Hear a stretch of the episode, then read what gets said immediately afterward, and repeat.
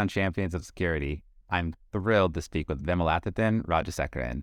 Vimal is a security architect who maximizes the impact of security teams by building powerful relationships with software developers. In his past, he worked as a software developer and shipped tons of products to production. Today, he's going to share the knowledge that he's gained during his journey. Vimal, thank you so much for joining us today. I'm, I'm so excited to have you here. Thank you for having me, Jacob. Yeah, of course. And and for everyone watching, uh, just so you all know, Vimal was a developer for a long time, and when I was inter- internet stalking him, I found a way to prove it. I want to show some everybody something. So this was the very first thing Vimal ever put on Mastodon.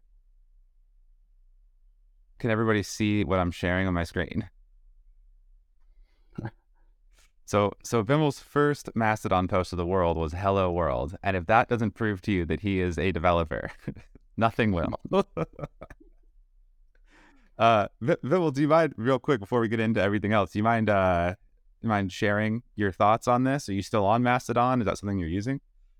Yeah. So uh, there were. Um, so I, I am very active in uh, LinkedIn and Twitter. So there are like a lot of things going on in Twitter re- related to the security incidents and events. And then especially there was like a changeover at the executive level. It was acquired, and then like a lot of things were going on.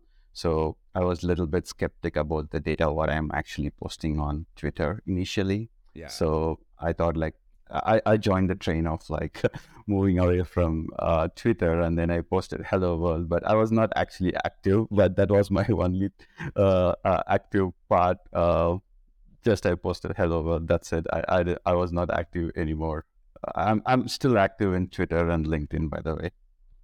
Uh, yeah, I thought that that was hilarious. I was like, yes, this is my guy right here. yeah, perfect. Uh, well, let let's uh let's give everybody just some insight into your background. So you you worked at some of the like biggest name companies I can think of, right? You were at Visa, uh, you were at Albertsons, who's they're now getting acquired by Kroger, I believe. Um, you know, United Airlines, and, and, you were doing development work at all of those companies.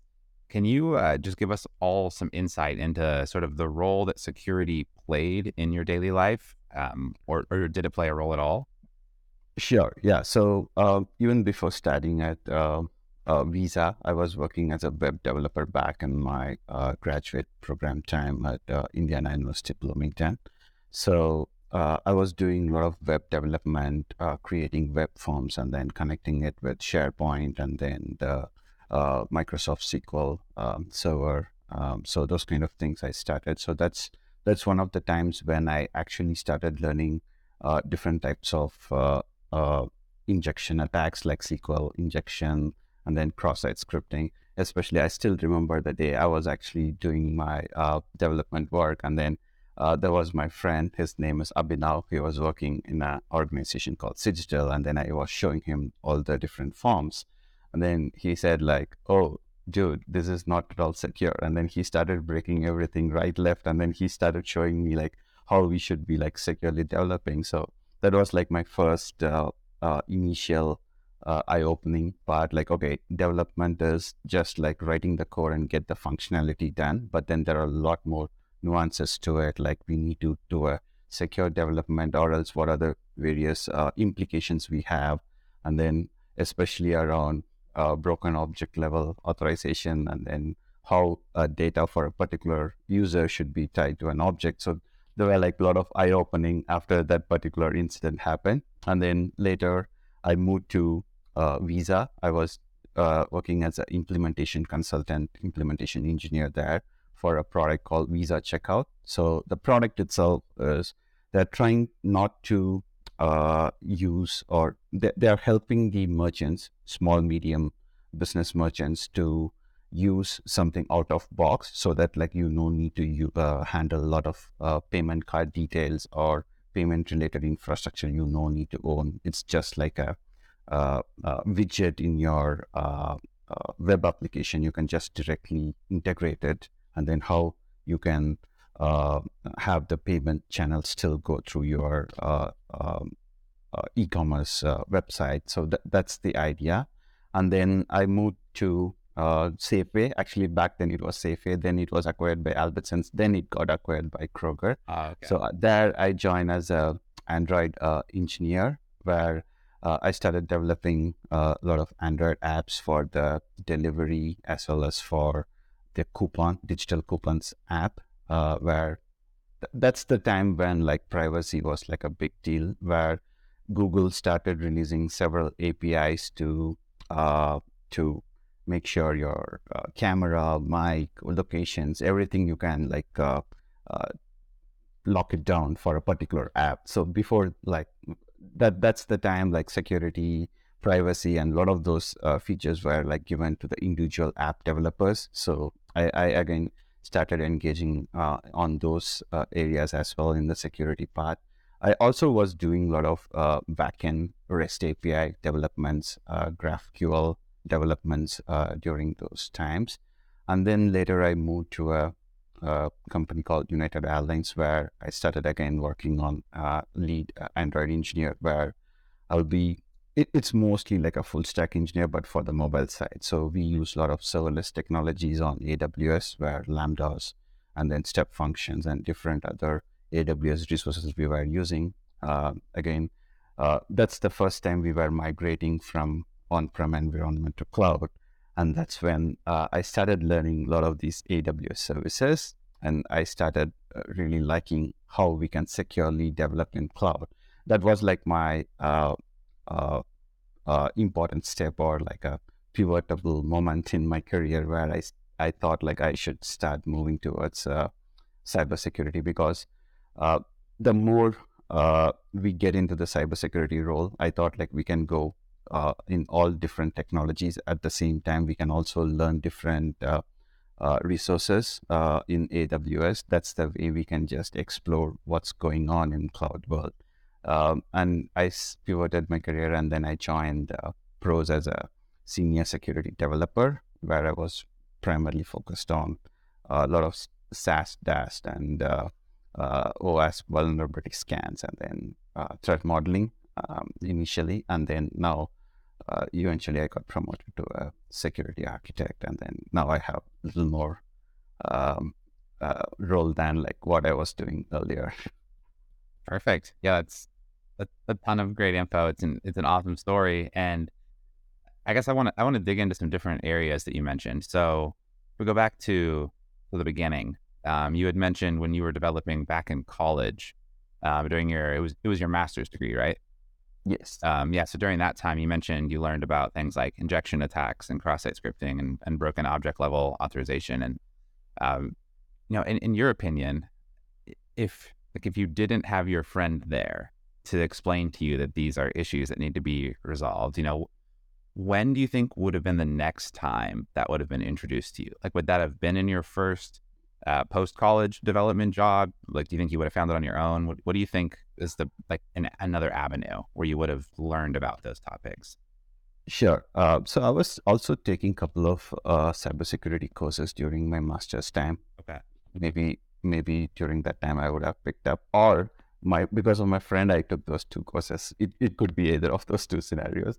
Or uh, definitely i think in visa where like uh, security is really a very important piece of the product itself because uh, we are trying to protect the customers uh, cardholder related information right? Like credit card information uh, address a lot of pii and uh, payment related information we are trying to secure. So I, I would say like if not uh, in graduate time, maybe uh, at my first job, I would be uh, learning it in a very hard way. Yeah. yeah, le- learning it when all of a sudden it really, really matters. Yes, agree. Yeah, that, that that makes sense. And and so when you think about your time at Visa and that checkout application, and you know you came in with some knowledge about secure development, do you feel like you ever took on a, a sort of mentorship role for anybody else? Do you feel like you were you had knowledge that you were able to share with the team, or you know, what was the relationship with the other developers that you worked alongside? Yeah, so initially I was more of like in the observing mode. I never got into a mentorship level role in, during my early careers, early career time. So I was more focusing on how, what can I learn from others? What are the things which I need to learn? Because maybe like some of the things what I have learned in graduate and also like at the very first job, initial job, maybe that's the time when I need to learn more. That was my mindset back then.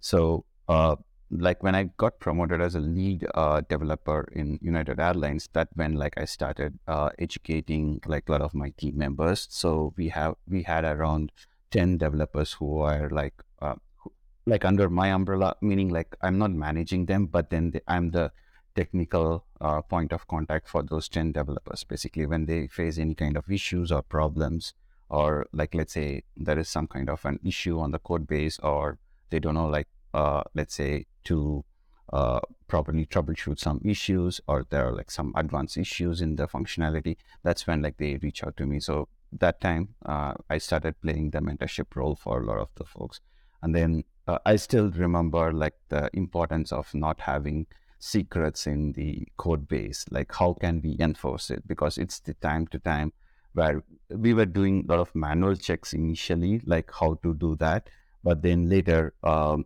we had like this uh, plugin uh, integrated into our CI/CD pipeline, TeamCity, so that like anyone who's going to check in their code, it gets automatically checking all those details and then see uh, if there is any secret. If it find, then it will break the build. So those kind of things, like uh, over the period of time, we try to automate it. But like my mentorship role, to answer your question, started during my uh, United Airlines uh, time.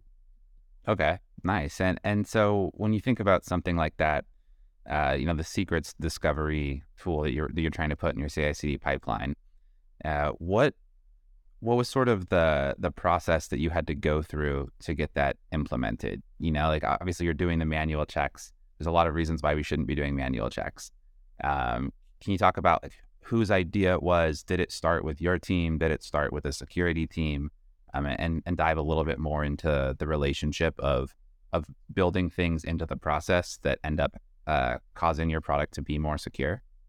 Sure. So uh, to start with, we were using a, a, static analyzer tool, which was started like complaining like uh, you should not have the secrets in the code base, and then that's how like we basically the code which we got uh, we started working on is a little bit legacy code as well. So there were like a lot of times where like some part of the code we we understood and we we are aware of it but a lot of times we don't even aware of the code which we didn't touch in like uh, like quite some time maybe like a uh, four five months or we, we didn't even aware of like the functionalities around a lot of areas uh, where those things are uh, configured or there are different modules and then that module was n- not even touched in recent past.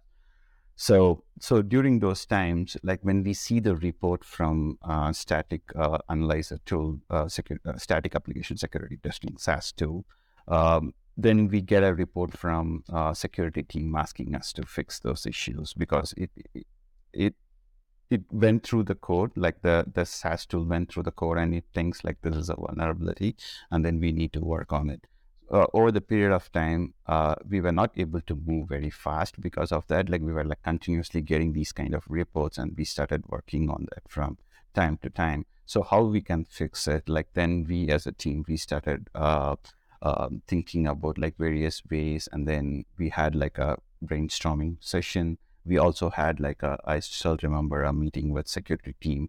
How can we avoid this? Be- because there was like a constant friction between the uh, release time when we want to go live versus uh, having some of the security issues getting fixed. So, uh, so we we requested the uh, security team to give us some recommendation on how we can capture these things earlier in the uh, development phase, and then uh, they come up with like configuring the um, um, Git Git plugin where it will start like in in the different workflow, it this is one of the workflow where any any developer, if they are creating like a pull request, then uh, first of all manually we, we can able to review it. Like one one another person need to review and uh, provide their feedback, and then the second part is like it goes through the list of uh, checks, uh, workflow checks, and then it break the build. So that's how the whole thing uh, uh, came into the picture. Perfect. Yeah, and getting getting that, you know, earlier in the pipeline, making sure you get it early, and then it's automated, and that it it allows you to move faster is important. And it brings up an interesting question, which is, do you think that security is actually blocking development? Uh, you know, in your experience in, in other companies, like what, what do you think? Does security block feature releases? Does it block developers? And and to what extent? I guess is really what I'm curious about. Yeah. So in in my opinion, I think we from the industry, like we, we from the security industry, we, we started improving in a lot of areas, especially this one particular area, in my opinion, where like uh, initially there were like a lot of controls were uh, managed and maintained by the security team itself. Like, for example, people, process, technology, those kind of things were very close to the security team. No, no, no, we own this still. Uh, we wanted to maintain the process. We want to uh, own these kind of different access, who will be uh, looking into this different uh, vulnerability reports and tools. But now we as a company, uh, organization, or we as a uh, industry, we are getting matured from where we were, and now we are like more uh, going towards shift left ideology, where like a lot of these tools were like uh, owned and maintained by the developer themselves so that like they feel like oh it's it's their own tool it's their own process it's their own uh, uh, uh, responsibility to actually develop a secure code. Like it's not like a one man's responsibility or one team's responsibility it's a team sport lot and lot more people when they get access to these different tools. Uh, what they will start doing is like they may even go and find out something like some new feature or some new way of doing rather than the old way of like like doing certain things. So so that's where like i'm thinking it's more like uh, we are getting better at that but still i see a constant friction happens between security and development for sure. It's it's not like a very rosy picture right now but we are getting there we are we are we are understanding the pain of developers what what also happened as part of the shift left model is we are taking everything and go and ask the developers to now fix it. Like this is your issue. There is there needs to be like a risk based approach for everything. Uh, like security team needs to understand not all vulnerabilities are exploitable. Not all vulnerabilities are going to be fixed overnight. At the same time, developers and product team needs to understand that uh, there are certain risks uh, for not fixing some of the critical and high vulnerabilities and making sure those vulnerabilities are properly evaluated. Risk based eval- evaluation needs to be done. Like, for example, if it's sitting on the edge or if it's deep down the stack, where exactly the exposure level is, whether the attacker needs to have the network access. So there are several things we need to do. It's it's kind of like a science.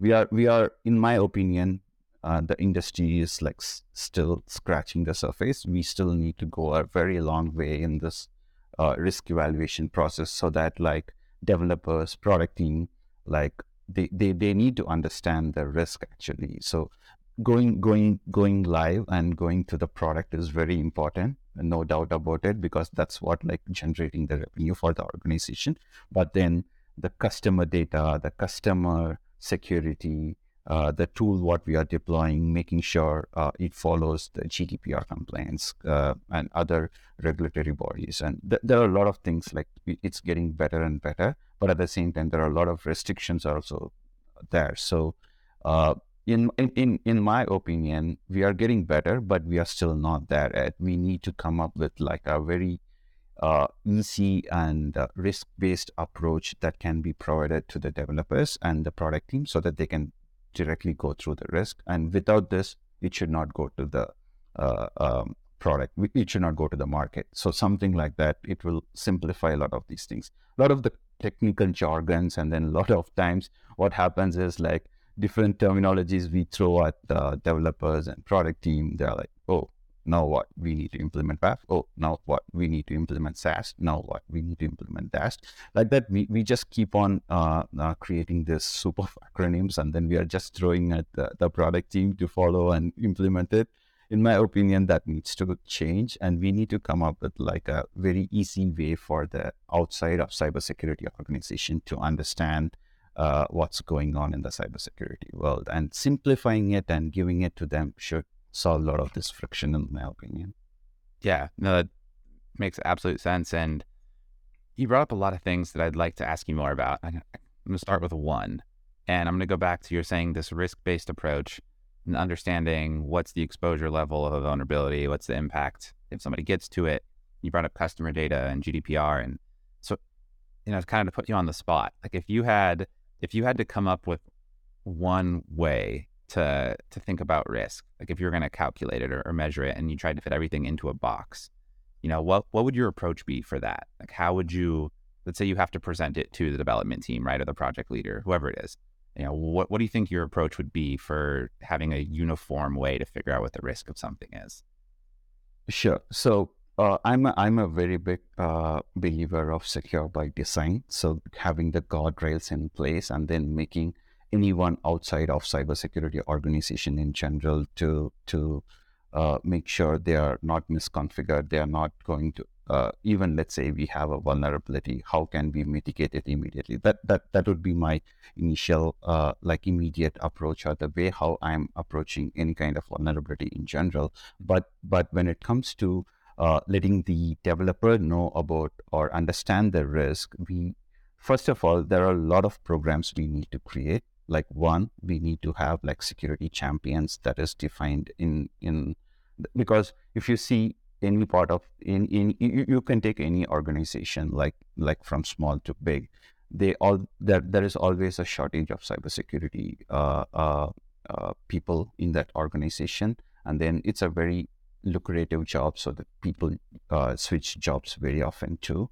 And then uh, the third problem what we are having also is uh, when when when a person from company A joins company B they they go through a lot of understanding of what we have and what we don't have. That itself is not very easily documented in a lot of uh, organizations so it's very difficult. So in in in my opinion what we need to do is we need to educate and have more security champions in the organization so that like they will be our voice of the uh, uh, voice in their own organization within their team within their product team. So that's one part. The second part is coming to the risk part of it. We need to create like a proper framework where uh, okay let's say cvss score like uh, the the score what we have like just based on that if you are going to evaluate a risk in my opinion, that won't give the context for our environment. Certain certain kind of issues may not even be vulnerable the way how we develop or we deployed our code in our environment. There are multiple uh, examples we can think about, like for example, Log4j or any any other zero day vulnerability what we have. The the particular uh, way in which we have developed will not even be impacted. For example, let's take Spring4Shell.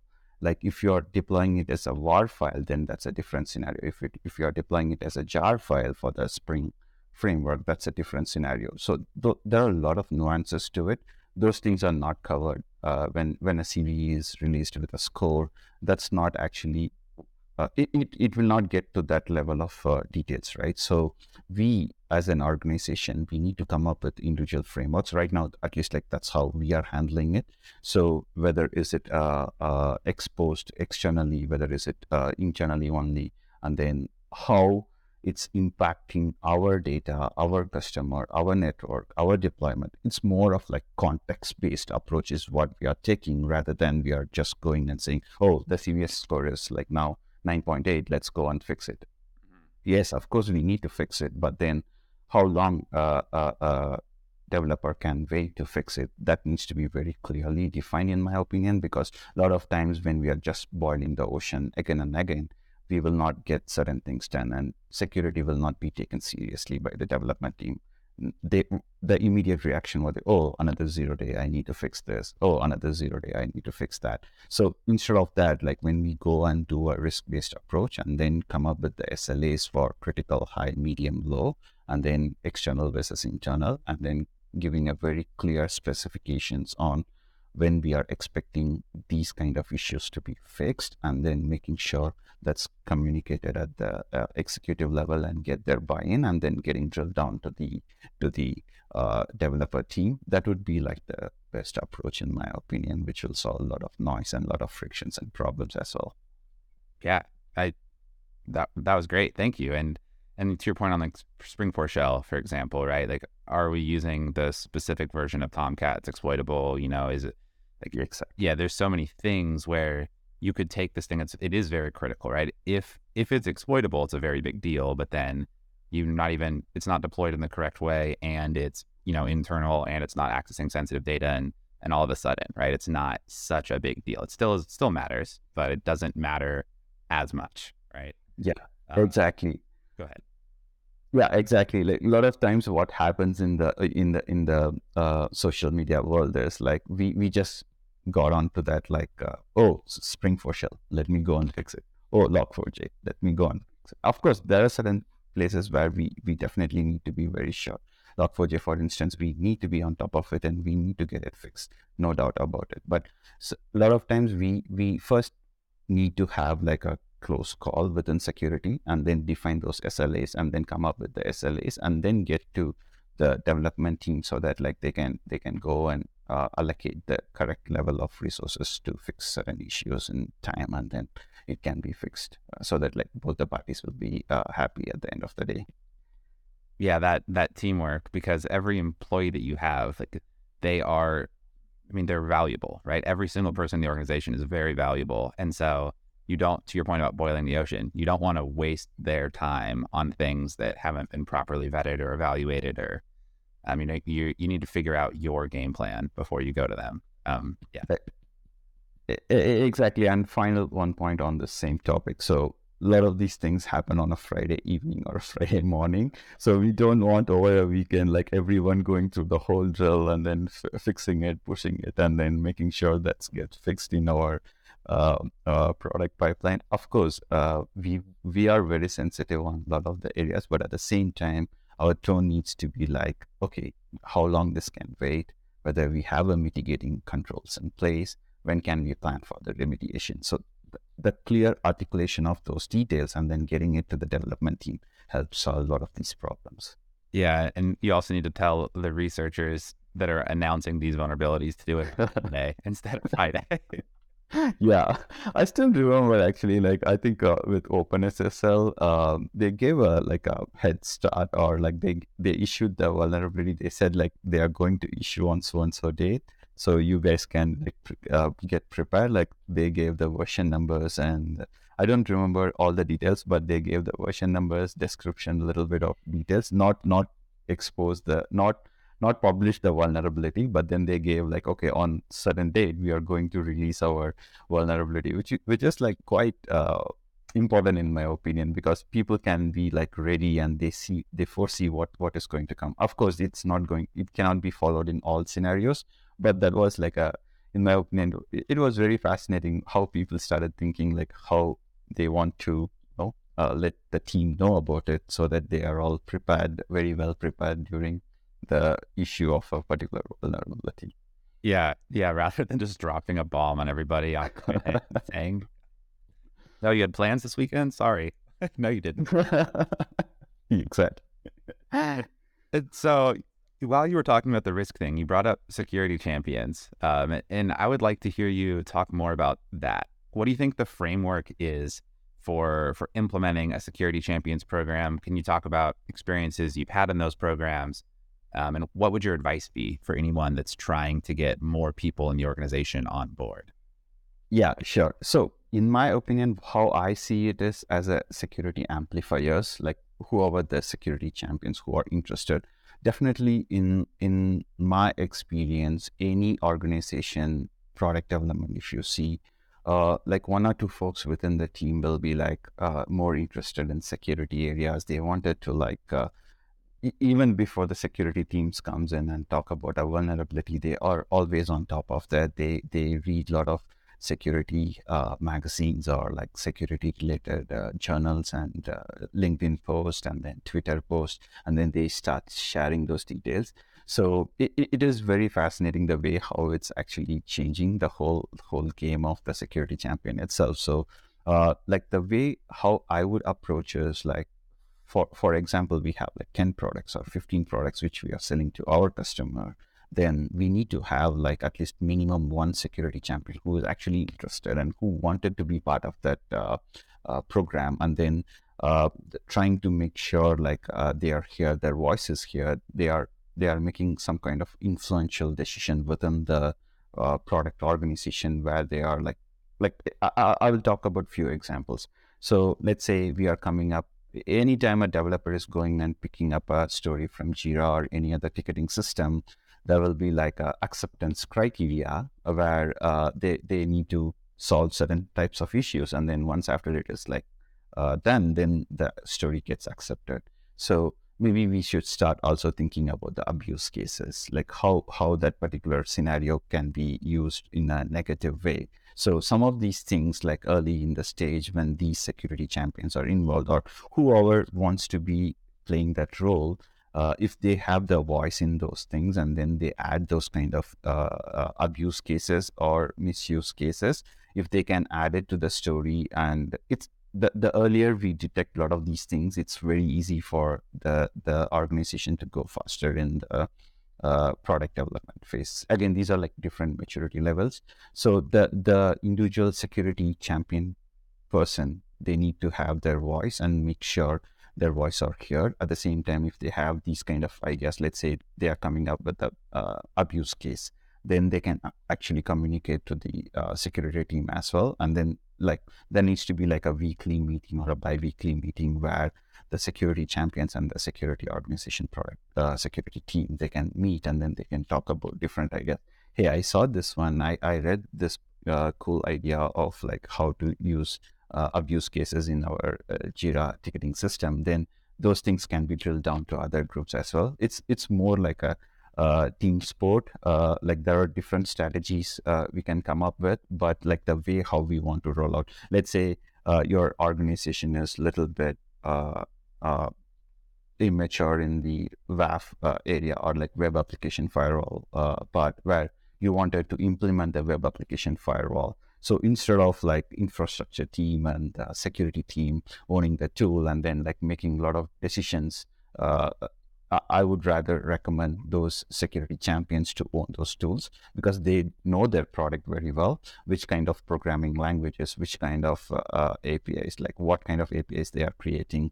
So there are a lot of nuances to it. So the more we engage with these kind of uh, security champions from individual team, those are like our amplifiers, like the, they are our voice for the organization. The more we have, the better a lot of organization also does a mistake of having one or two security champions, which they get uh, either exhausted or they cannot be uh, going and uh, every time uh, communicating all those kind of different issues to the product organization. Rather, uh, my my approach would be like pick one person from product or one or two based on their uh, team's capacity and then making sure they are getting educated on different programs and different uh, initiatives the security is planning to bring up for this year and have a very clear communication meeting very often and also making sure uh, they are getting properly compensated for whatever the work they are doing actually. Like for example if they are taking up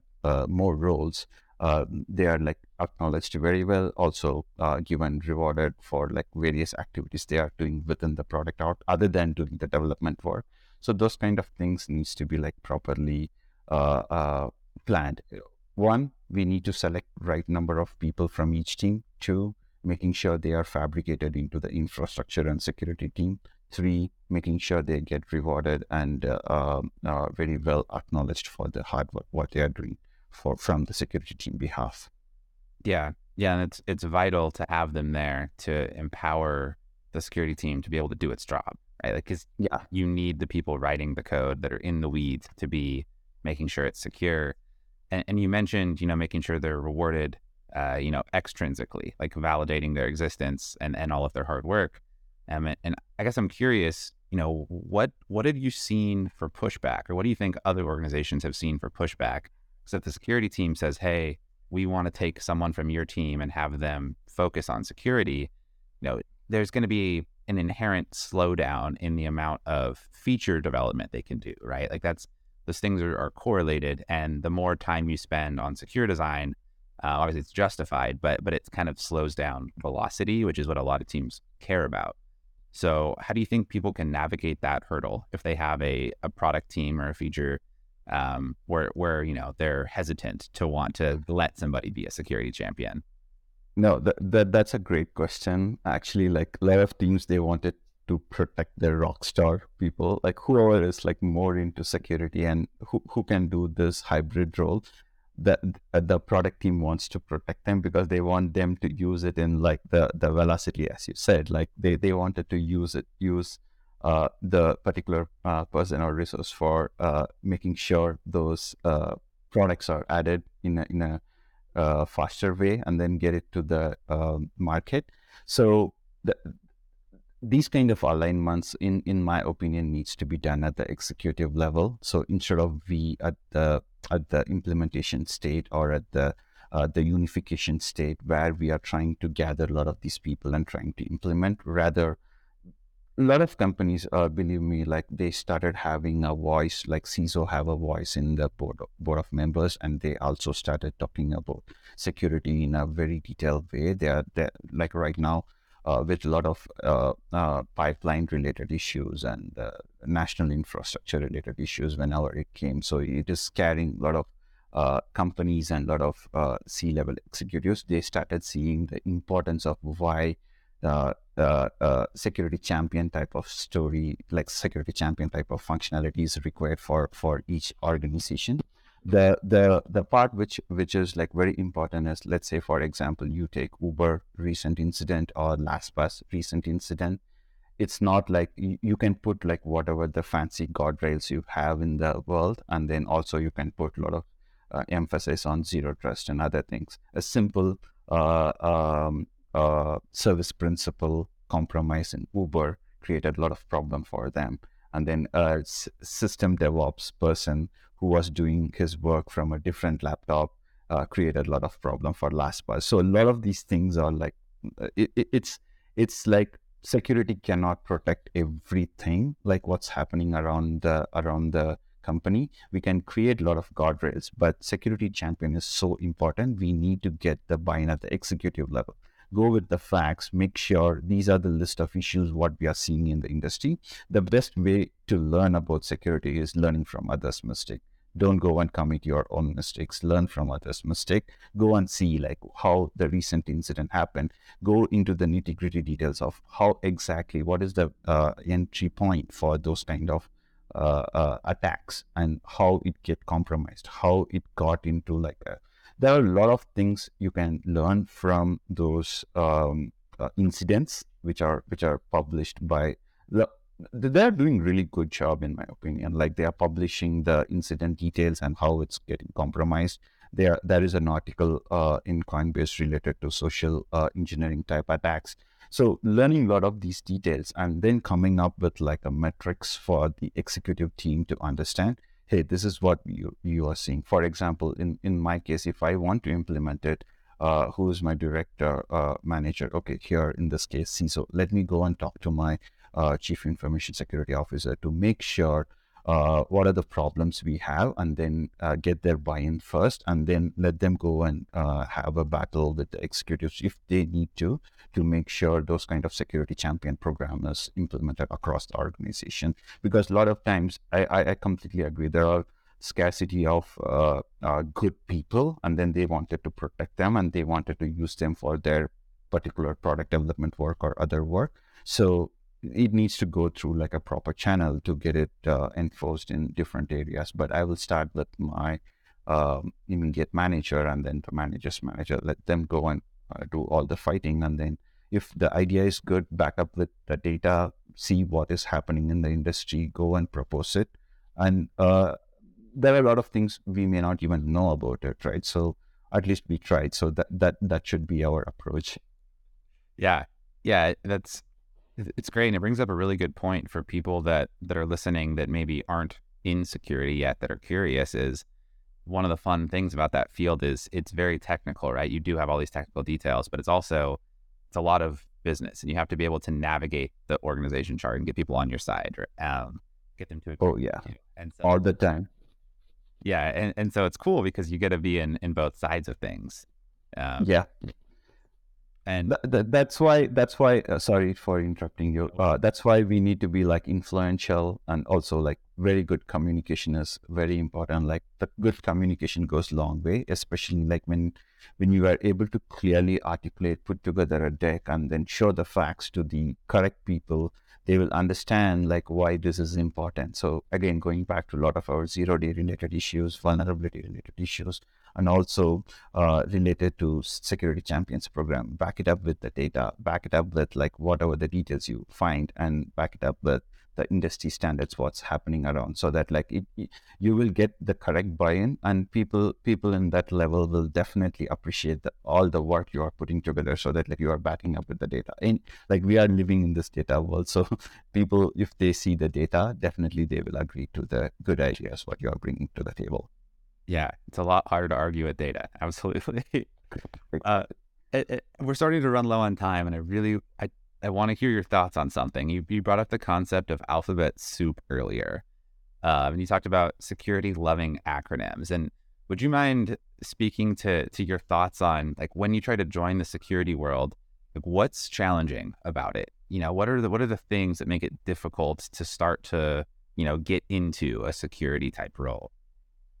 Sure. Yeah. So uh, acronyms, acronyms is like really, really annoying, especially like when you get into a meeting, like people uh, who are like um, uh, who who are in this industry for quite some time, they will start throwing different uh, terminologies. So when you are trying to uh, trying to move to cybersecurity role, or let's say you are interested to pivot your career to cybersecurity role, my my uh, my not not exactly advice, but what I faced is one, there were like a lot of acronyms, and the way how we think and how the security organization think is two different things. You need to acknowledge it, and it's going to take some time. You need to put effort and uh, start understanding those acronyms so that like you can be successful in the new role. That's one part, and then the second one is there are a bunch of things like the way how security look into Uh, uh, uh, a certain issue and how we as a developer who, who will be looking into is like like so much contrast. We we how we are seeing it is like uh, okay functionality wise how we want it to go and how much amount of value we want to add. But those kind of things are not at all in the picture of cybersecurity. Like again it's changing but then protecting the environment. That's the key part here. So so there are acronym related things. And uh, second is like how we want to change our mindset from just developing and adding more value to the functionality and protecting it. That mental shift is very important and key in my opinion to to uh, pivot your career to uh, cybersecurity. Okay. And and so what do you think as a security organization that's trying to recruit more people? Um, you know, what do you think are some ways that you can ease the transition? You know, like how can you go about trying to grab employees or your developers, whoever it may be? Um, what are some strategies for that? Yeah. So um, f- first thing is like uh, we need to understand people uh, uh, much better. Like the, the the way how I'm thinking is how your organization is structured. Whether there is a there is a possibility of you moving from product to security team is even a possibility. Are there any opening, or how can I uh, be influential? That that's the first question you need to first understand. Second is there like other ways of doing uh, the same role like example being a security champion would be like a first step or uh, trying to add more value during your uh, uh, agile methodology process where you are rating a ticket doing the review process. How can you embed certain security within your product team? So those kind of things you first need to understand. And then three where you exactly want to go. Like even within security there are different verticals there. Like like uh, uh, blue team red team defenders attackers and then like product uh, security infrastructure security it security. There are there are broad range of categories where exactly you would like to move. That that that also plays a very vital role. And uh, what you are thinking as your career transition. Once when you do the transition what you want to do. A lot of team uh, members like uh, whom I worked with, they don't want to give up uh, uh, the development work. Of course, you can still continue your development work uh, even after moving to cybersecurity. There are a lot of scripting we we do. Uh, we are moving more towards security as code. There are a lot of things around the CI/CD pipeline automation where we want to do uh, uh, coding. So there are a lot of areas where your your value is going to get added and you're not going to drop any of your skill set what you have uh, uh, acquired so did i answer your question or um, is that clear or? Yeah. Yeah that absolutely makes sense and and i do think that's an area where I, i've seen a lot of teams moving towards they want more of a development focus in security right? They want things to be automated they want they want everything to go quicker right? Development's going quicker security also wants to go quicker. Um, it's yeah, it's absolutely a trend, and it's a very positive trend. Cool. And so we're we're you know we're getting to the end here. I want to give you an opportunity to to share your thoughts. So, is there anything that we touched on that you either want to you know talk more about, or is there anything that um, obviously I want to give you the chance to make a, a, call to action or make an announcement to the crowd too. So, either one of those things. Um, do you want to touch on either of those? Sure. Uh, the one thing I wanted to tell is like there are a lot of work already being done by development team. So having empathy goes a very long way. Um, so lot of times, what I have seen in the industry is like uh, we we, uh, we as a security uh, organization or security team in a particular organization, we are not having that. So develop the empathy that goes really long way. And this is a team sport. A lot of people uh, think like security needs to be like under security and security is the only uh, uh, team which should manage security there is a there is a slight mindset shift we need to do in general with that because this is a team sport and we need more people getting uh, uh, uh fabricated into our process uh, that way like all our tools all our process can be followed and spread across the organization. Um, and then third is like uh, be a little bit more uh, vocal about what you see with your immediate manager. Uh, whenever you see some problems or issues or uh, somewhere you can positively impact the organization, uh, please do so. Uh, earlier in my career, I was not. Uh, I was a little bit frightened to talk on certain areas, but now I'm trying to make sure those things are communicated in advance so that like it, it is here and then uh, don't worry about the uh, ramifications. Go and let let your data speak. Uh, make sure back it up with your data, and uh, things can uh, positively impact for you and your career.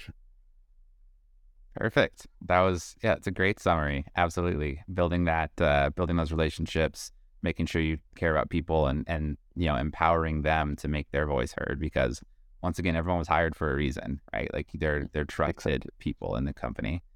Amazing. Well, Vimal, thank you so much for joining today. It was great speaking with you. And thank you, uh, Jacob. Yeah, I look forward to talking to you again soon. Thank you, Jacob. Have a nice day. You too. Thanks for tuning in to this episode of Champions of Security. Be sure to come back next week. We're going to have another exciting guest on this very streaming platform. See you there.